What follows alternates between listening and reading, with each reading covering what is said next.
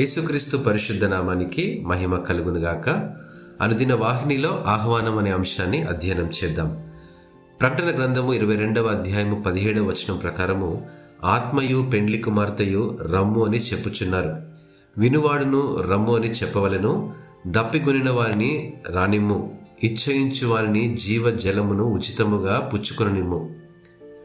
మనిషిగా ఉండడం అంటే కోరికలు కలిగి ఉండడం. మన ప్రాథమిక కోరికలు గాలి నీరు ఆహారం ఆశ్రయం మొదలైనటువంటి శరీర అవసరాలు. ఈ అవసరాలను తీర్చకపోతే మనం మనుగడ సాగించలేం కదా? మన దైనందిన జీవితాన్ని నడిపించడానికి దేవుడే ఈ కోరికలను ఏర్పాటు చేశాడు. అలాగే మన ఆత్మకు కూడా కోరికలుంటాయి.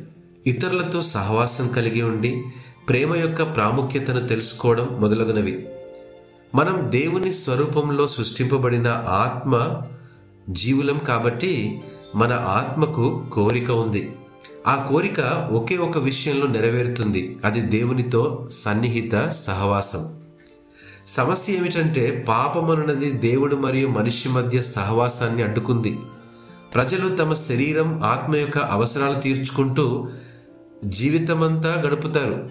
దేవుని పట్ల వారి ఆత్మ యొక్క కోరిక నెరవేరని కారణంగా వారు సంతృప్తి చెందలేకపోతున్నారు. అవును ఎవరైతే సంబంధాన్ని పునరుద్ధరించుకోవాలనుకుంటారో వారికి దేవుడు ఒక ఆహ్వానాన్ని ఇస్తున్నాడో. ఆ యొక్క ఆహ్వానం రెండు వేల సంవత్సరాల నాటిది. అయి అయినప్పటికీ అది నేటికి కూడా ఉంది. ప్రశ్న ఏమిటంటే మీరు ఎప్పుడైనా యేసుక్రీస్తు ద్వారా రక్షణ అనుభూతి పొందారా? మీరు సువార్త సందేశాన్ని విన్నారా? మీకు యేసుక్రీస్తు అవసరం ఉందంటారా? మీరు విశ్వాసం ద్వారా ఉచితంగా పరలోకాన్ని పొందగలరా? దేవుడు నీ కొరకు తన కుమారుని ఇచ్చుటకు నిన్ను ప్రేమించాడు.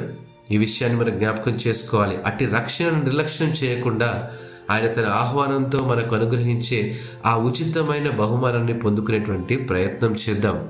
అట్టి కృప ప్రభు మనందరికీ దయచేయునుగాక. ఆమెన్.